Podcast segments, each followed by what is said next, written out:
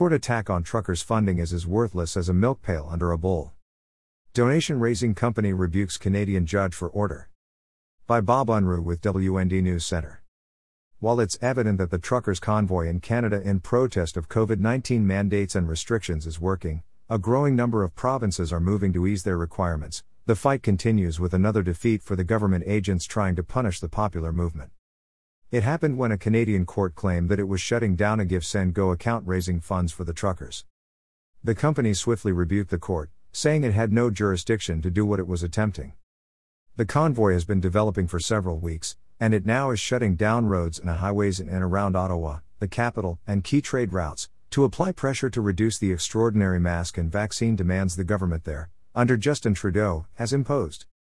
Fox News reported that Ontario Premier Doug Ford proclaimed on Thursday the decision from the Superior Court of Justice that would be prohibiting any person from disposing of, or otherwise dealing with, in any manner whatsoever, any and all monetary donations made through the Freedom Convoy 2022 and Adopt a Trucker campaigns pages on the GiveSendGo online fundraising platform.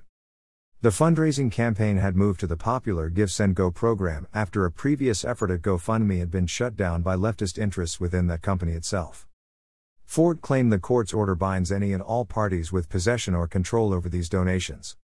The company, GiveSendGo, however, had another opinion.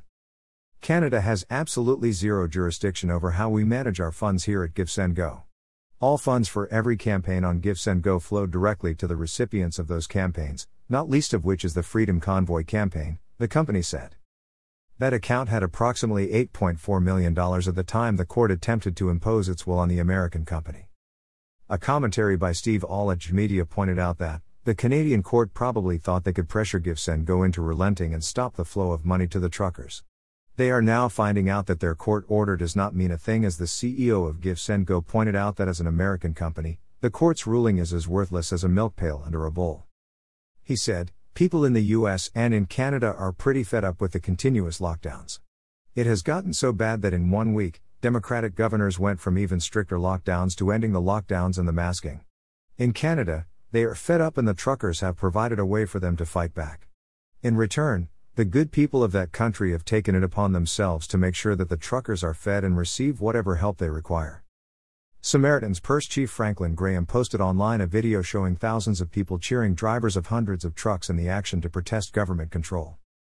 He said, I'd like you to meet those who Prime Minister Justin Trudeau called the fringe minority. Tell me what you think of this video.